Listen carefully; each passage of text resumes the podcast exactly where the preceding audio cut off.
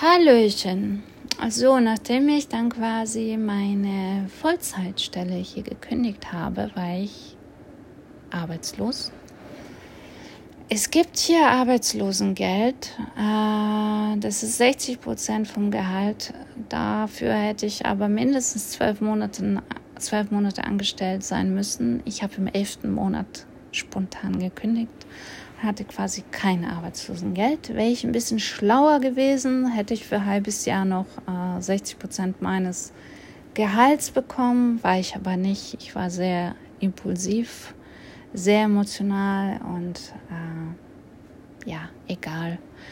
Aber genau, und so ist hier der Standpunkt. Also mindestens zwölf Monate angestellt bleiben, dann kriegst du auch hier Arbeitslosengeld gezahlt, äh, 60 Prozent von deinem Nettogehalt.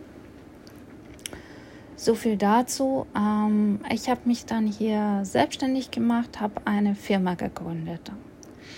Und da gibt es so ein paar äh, ja, Dinge zu beachten. Es gibt ja hier diese äh, LTD. Es gibt zwei verschiedene LTDs. Die eine ist eine Einzel GmbH und die andere ist eine ganz normale GmbH. Die Einmann GmbH bietet aber steuerliche Vorteile wie genau die aussehen, kann ich dir leider nicht sagen. Ich bin auch kein Steuerberater. Wie gesagt, das ist nur meine Erfahrung. Das ist hier keine Rechtsberatung oder sowas. Ähm, ich habe eine Einzel GmbH angemeldet mit 2 Euro Kapital, äh, 2 Lever, das ist 1 Euro. Also das ist auch das Mindeste, was du an Kapital äh, ja, haben muss, zwei Lever. So viel habe ich auch rein am Anfang und habe gedacht, cool, äh, ich mache eine Firma für zwei Lever, mit zwei Lever Kapital, eine GmbH. Aber dann wiederum habe ich gedacht, ist das überhaupt seriös? Was ist das für eine GmbH? Weil man kommt natürlich mit der deutschen Denkweise und denkt sich, ich habe eine GmbH mit zwei Lever Kapital. Ähm, ich muss aber dazu sagen, selbst die größten Firmen hier haben maximal 4000 Lever Kapital, 5000 Lever, nicht mehr. Und das sind wirklich riesige Firmen, ja, so wie McDonald's oder Coca-Cola oder sowas, ja. Also ähm, hier ist es nicht üblich, viel Kapital, viel Firmenkapital zu haben oder einzulegen in die Firma. Insofern, es macht überhaupt nichts aus, wenn du nur zwei Leberkapital in deine GmbH, in deine GmbH reinmachst. Äh, ich habe später aufstocken müssen, weil ich hatte gedacht, ich nehme noch jemand mit ins Boot und dann musste ich, dann ging das nicht mit zwei äh, Leber. dann habe ich irgendwie daraus 100 Leber gemacht, aber nichtsdestotrotz, das ist wirklich alles sehr günstig. Äh, ja, was habe ich gezahlt? Also es gab verschiedene Möglichkeiten, wie gesagt, diese Einmann GmbH, GmbH oder eben so eine EK nennt sich das. Das ist wie so ein Einzelmann, äh, ja, so wie in Deutschland irgendwie, wo du gar nicht eine Gesellschaft hast, sondern du bist so ein Einzelkaufmann, heißt das, glaube ich, in Deutschland. Äh, da haftest du ja mit deinem persönlichen Vermögen. Also das ist hier totaler Quatsch, das brauchst du nicht. Ähm, ich habe mich für die Einmann GmbH entschieden. E, äh, o, D, EOOD heißt die. Die äh, normale GmbH ist OOD. Äh, diese Einmann GmbH hat mich gekostet 250 Euro mit allem drum und dran, Gesellschaftsvertrag, Firmengründung. Ich habe noch so einen Stempel bekommen mit dem Firmennamen, äh, Eintragung in das Handelsregister hier, also äh, äh, Finanzamt. Äh, ja, absolut alles. Und ich hatte alles innerhalb von zwei Wochen. Also mit der, ich habe das, ähm, man kann sich entscheiden, ob man eine Tätigkeit angibt bei der Firmengründung, ob man dann sagt, ich handle mit Waren oder was weiß ich. Ich konnte mich nicht entscheiden und so äh, kann ich quasi alles mit dieser Firma machen, was ziemlich geil ist. Also ich, ich äh, äh, wenn man sich dann nicht äh, spezifisch, wenn man nicht spezifisch reinschreibt, was man macht, kann man dann alles mit dieser GmbH äh, machen. Und ähm, genau, so habe ich mich entschieden, so habe ich das gemacht. Später gibt es natürlich so bestimmte Sachen. Wenn du zum Beispiel hier ein Café aufmachen möchtest, dann brauchst du einen Kassenapparat. Ähm, das muss dann angemeldet werden auf die Firma. Das sind so spezifische Business-Geschichten. Aber Fakt ist, du kannst die GmbH unabhängig davon gründen, was du jetzt entscheidest äh, zu machen damit. Ja? Und das war ganz gut. So, dann hast du hier mh, mm, natürlich Steuerberaterkosten. Ich hatte am Anfang einen deutschen Steuerberater. Ähm, der war aber ziemlich teuer. Da habe ich pro Monat äh, 60 Euro gezahlt. Und ich hatte aber also äh, buchstäblich nichts. Also ich, es war ja nichts am Anfang. Und äh, das, dafür war es mir dann schon ein bisschen zu teuer, 60 Euro zu bezahlen für nichts. Und dann hat mir so ein Kumpel empfohlen, von ihm die Cousine ist Steuerberaterin ähm, ähm, und die macht das super günstig. Und ich zahle jetzt im Jahr 380 Lever, das sind 190 Euro äh, für den Steuerberater im Jahr. Uh, für die Steuererklärung zahle ich auch irgendwie was, aber das ist wirklich nicht viel. Ich glaube, da kommen noch mal 50 Lever dazu, hm, so kleine Beträge dann für die Steuererklärung. Manchmal musste ich auch irgendwie Steuer zurückgeben. Uh, und da hatte er irgendwie so 50 Lever, was ich Steuern zurückzahlen musste. So, die Vorteile bei, der Deu bei dem deutschen Steuerberater, ähm, den kann ich euch auch nennen. Das ist, der, äh, das ist die Ruskov Anwaltskanzlei in Sofia.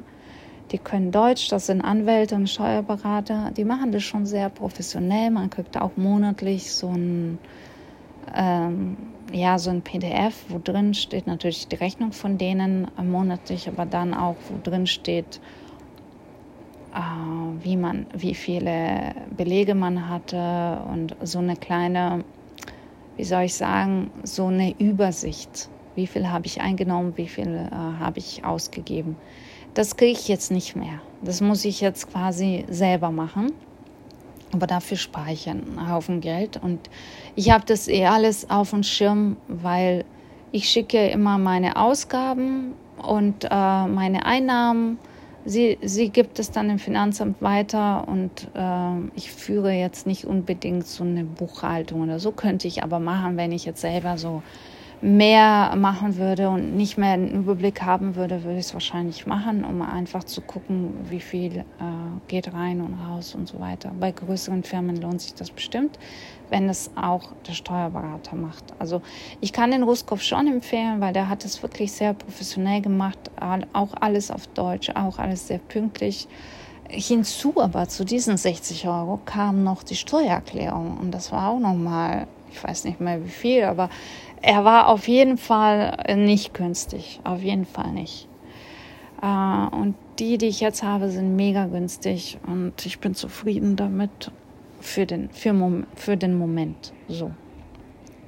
Ähm, ja, du zahlst 10% Steuern, äh, wenn du auf deinen Gewinn, wenn du einen Gewinn hast, dann zahlst du 10% Steuer und damit, das war's. Also mehr ist es nicht. Es ist hier super unkompliziert.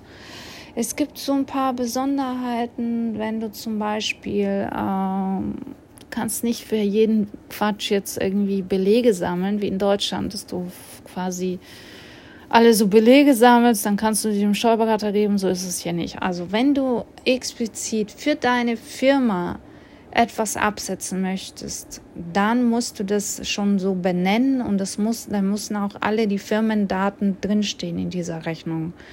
Äh, du kannst nicht irgendwie so einen Kaufbeleg dann von deiner Firma absetzen. Das geht hier nicht. Also wenn du zum Beispiel äh, beruflich irgendwo hinfährst, kannst du nicht im Nachhinein sagen, ja, aber ich habe da Benzin verbraucht. Ja, super, aber von welchem Auto denn? Also die Benzinrechnung muss, äh, also du, du kannst es machen, wenn du ein Mietauto genommen hast. Das ist auf deine Firma ausgestellt worden. Die Firmen, äh, die, die, dieses Mietauto, die Rechnung geht auf die Firma. Dann kannst du sagen, ich habe hier noch Benzin dafür äh, bezahlt und ich möchte das gerne absetzen. Das kannst du sicher machen, aber am, ich habe das nicht gemacht. Am leichtesten ist es, wenn du ein Auto hier ummeldest oder kaufst, dass du es einfach auf die Firma äh, anmeldest. Und so kannst du dann quasi, wenn das Auto auf deine Firma angemeldet ist, das kannst du auch ganz locker machen. Das ist überhaupt kein Thema. Das ist auch besser, wenn du es auf die Firma anmeldest, weil, das wusste ich auch nicht, wenn das Auto auf deinen Namen angemeldet ist und du hast hier aber nur ein beschränkte, eine beschränkte Aufenthaltserlaubnis, dann ist der Fahrzeugschein von diesem Wagen also befristet. Sprich, der läuft aus, wenn deine Aufenthaltserlaubnis hier ausläuft. Und dann läuft der Fahrzeugschein aus. Und dann kann das Auto keiner mehr fahren. Also das ist richtig blöd. Das wusste ich auch nicht. Das habe ich auch so also erfahren, weil ich irgendwann hieß es, dein Fahrzeugschein ist äh, hier läuft demnächst aus. Und ich dachte so, wie was? Wieso das denn? Und es war, weil ich das Auto nicht auf die Firma angemeldet habe, sondern auf meinen Namen. Und ich habe das Auto auf meinen Namen angemeldet, weil ich einen Parkschein haben wollte, weil ich im Zentrum gewohnt habe. Und ich konnte nur einen Parkschein bekommen, wenn das Auto auf meinen Namen angemeldet ist äh, und der Mietvertrag auf meinen Namen geht, dann kannst du quasi so einen Jahresparkschein im Zentrum bekommen für die blaue Zone oder für die grüne Zone, damit du natürlich da frei parken kannst. Ja, das war so ein bisschen, mm, also ich habe das damals so gemacht, das war super mit der Parkzone, aber wie gesagt, der Fahrzeugschein war dann befristet. Du kannst auch die Firma, wenn du die Firma da anmeldest, äh, wo, du, wo du wohnst, wenn du da auch deine Firma anmeldest, dann bin ich der Meinung, müsste das auch gehen mit dem Firmenauto, dass du auch einen Parkschein bekommst. Es ist aber teuer, teurer. Also ich weiß nicht, wie viel teurer, aber es ist auf jeden Fall äh, schon teurer für den Firmenwagen, so ein Parkdings zu bekommen. Parkzettel, Parkanwohnerausweis. Äh, äh, ja, was habe ich zu der Firma noch zu sagen? Genau, du kannst entscheiden, ob du um Watt, also Umsatzsteuer, abführen möchtest oder nicht, äh, oder ob deine Firma ohne Umsatzsteuer sein äh, soll. Wenn du jetzt nur innerhalb Bulgarien arbeitest, dann brauchst du diese internationale Wattnummer nicht. Ich habe sofort gesagt, ich brauche die. Äh, ich möchte auf jeden Fall nach äh, Umsatzsteuer äh, berechtigt sein weil ich möchte ja mit Deutschland zusammenarbeiten, beziehungsweise mit dem Ausland. Und das Deutschland und Bulgarien hat ja ein Doppelbesteuerungsabkommen und du, wenn du dann eine Rechnung nach Deutschland stellst über deine bulgarische Firma, schreibst du einfach rein. Ähm, den Paragraphen habe ich jetzt nicht im Kopf, aber es steht auf meinen Rechnungen auf jeden Fall, dass äh, es äh, nicht nötig ist, hier die Umsatzsteuer zu erwähnen. Äh, weil das nach diesem Doppelbesteuerungsabkommen geht und das ist befreit. Auf jeden Fall stellst du dann quasi nur den Betrag in Rechnung ohne Umsatzsteuer. Wenn du aber hier jemanden eine Rechnung schreibst, musst du die 20% Umsatzsteuer ähm, angeben und dann natürlich auch abführen. Ja, aber ich mache ja kein, fast kein Business mit Leuten aus Bulgarien, also war das für mich super, dass ich das so mache. Und ich habe quasi eine europäische Steuernummer, die ist genauso wie die deutsche DE äh, Nummer, die Umsatzsteuernummer. Hier fängt die eben an mit BG und ist genauso im Zentralregister zu prüfen, ob die äh, eben gültig ist. Die kann jeder prüfen, wenn er sie eingibt. Äh, das Einzige ist, wenn der Firmenname mit lateinischen Buchstaben eingegeben wird, wird da jedes Mal ein Fehler rauskommen, weil die Firmennamen werden hier immer noch mit kyrillischen Buchstaben eingetragen und die muss dann auch im Zentralregister so eingetragen sein. Und so kommt das, dass du äh, das nur prüfen kannst, wenn du den Firmennamen mit kyrillischen Buchstaben eingibst. Das macht das Ganze ein bisschen komplizierter, aber es ist nun mal so, hier herrscht eine andere Sprache, andere, äh, eine andere Währung und eben auch ein anderes Alphabet. Das muss man sich auch klar sein, bevor man hier hinkommt. Ich muss aber sagen, viele Deutsche können äh, das bulgarische Alphabet wirklich gut lesen. Die haben das ziemlich schnell gelernt. Es scheint nicht so schwer zu sein. Ich konnte es ja schon vorher. Also ich glaube, man gewöhnt sich ziemlich schnell daran. Ähm, ja. Was gibt es noch zu sagen zu der Firma? Eigentlich recht wenig. Ich empfinde es hier, eine Firma zu haben, super unkompliziert. Steuerberaterin erinnert mich jeden Monat, dass ich hier die Rechnungen schicken soll und alles läuft super gut ab und äh, ich bin mega zufrieden damit und ich kann Rechnungen in die ganze Welt verschicken und äh, ja. Wenn du aber jetzt hier eine Firma anmelden möchtest und wohnst nicht hier, brauchst du einen Geschäftsführer, der hier wohnt. Also du kannst dich natürlich auch selber als Geschäftsführer eintragen und nicht hier wohnen. Ähm, ich weiß aber dann nicht, wie das mit der Steuer so ist und wie das auch mit der Krankenversicherung ist, weil du musst, wenn du, wenn du eine Firma hier hast, dann musst du auch hier die Krankenversicherung bezahlen. Äh, ich zahle jetzt momentan hier keine Krankenversicherung, beziehungsweise ich zahle 20 Leber im Monat. Äh, also ich zahle keine Sozialabgaben, ich bin aber krankenversichert. Wie das funktioniert, fragt mich nicht. Das ist ein Trick von meiner Steuerberaterin. Als ich dann gekündigt habe, habe ich ihr gesagt, ich bin jetzt arbeitslos, ich arbeite jetzt hier nicht mehr und ich mache mich jetzt selbstständig.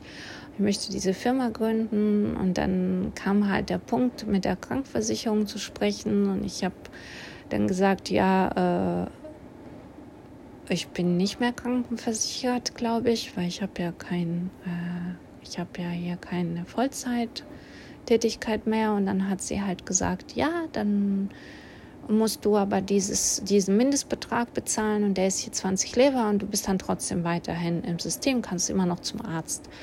Und ich war tatsächlich beim Arzt und alles ist gut. Also pff, keine Ahnung, wie das geht. Leute, ich habe keine Ahnung. Ich habe sie letztens gefragt, bin ich dann irgendwie, ähm, mm, wie hieß das, eigenvers selbstversichert, so Selbstzahler oder so. Und sie hat gesagt, nein, bist du nicht. Und ja, also da müsste ich nochmal nachfragen. Auf jeden Fall zahle ich 20 Lever im Monat und bin krankenversichert. Ich, ich äh, bin aber nicht rentenversichert oder sowas. Das ist auf gar keinen Fall. Aber äh, ja, ich, ich kann zum Arzt und ich zahle 20 Lever im Monat. Das muss man sich mal reinziehen.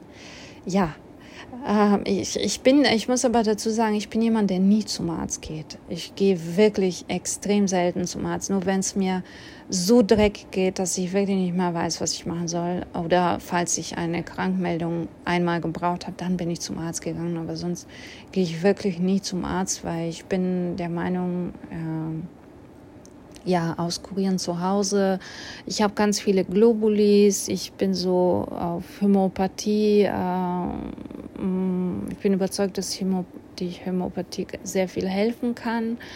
Äh, ich, bin, ich bin auch überzeugt von der alternativen Medizin und von daher, wozu soll ich zum Arzt gehen? Der verschreibt mir dann irgendwelche chemischen Mittel, die ich sowieso nicht nehme. Also es ist für mich, ja, nur wenn ich irgendwie was habe, wo ich nicht weiß, was das ist oder was ich jetzt machen soll, nur dann gehe ich zum Arzt.